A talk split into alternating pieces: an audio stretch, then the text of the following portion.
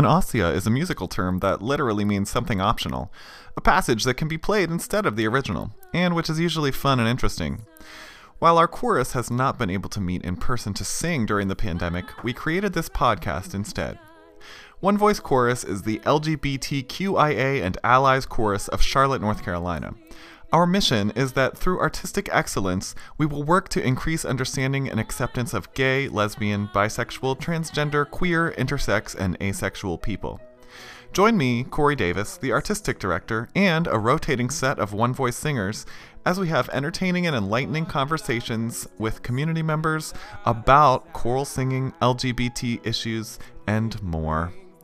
Acting as a sort of choral sommelier, we'll pair our stories with relevant music recordings from our archives, or recently created virtual choir songs, where everyone records their own part individually and then we edit them together after the fact. This is a way for us to pause and connect more deeply with our community and each other. I hope you'll join us for our podcast, Ossia.